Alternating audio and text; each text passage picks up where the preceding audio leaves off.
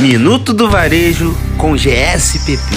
Fala galera da Mood, tá começando agora mais um Minuto do Varejo com GSPP. Eu sou Marcele Martins, head de marketing do grupo, e hoje a gente vai falar sobre o marketing colaborativo uma prática que se intensificou após a pandemia do Covid, onde foi preciso criar parcerias e unir forças para enfrentar o cenário tão adverso e incerto que se formou naquele momento. A ideia, adaptada do conhecido conceito de marketing de indicação, é trabalhar de forma conjunta com outros empreendedores para a divulgação e visibilidade de todos. Mas muita gente fica se perguntando: será que esse negócio de marketing colaborativo é para mim? Responde aí você com você mesmo. Sua empresa está sofrendo queda de vendas? Você quer reverter esses resultados? Se as respostas foram sim, sim, isso também é para você. Além da divulgação, é possível também realizar ações combinadas, de uma entregar para outra para gerar mais valor para os seus clientes. Ou seja, uma empresa encontra um negócio complementar ao seu. Vocês dois criam parcerias para que uma divulgue os produtos e serviços da outra aos seus clientes. Essa parceria entre vocês pode ser comunicada de diversas formas: no ato da própria venda, se for um serviço agregado,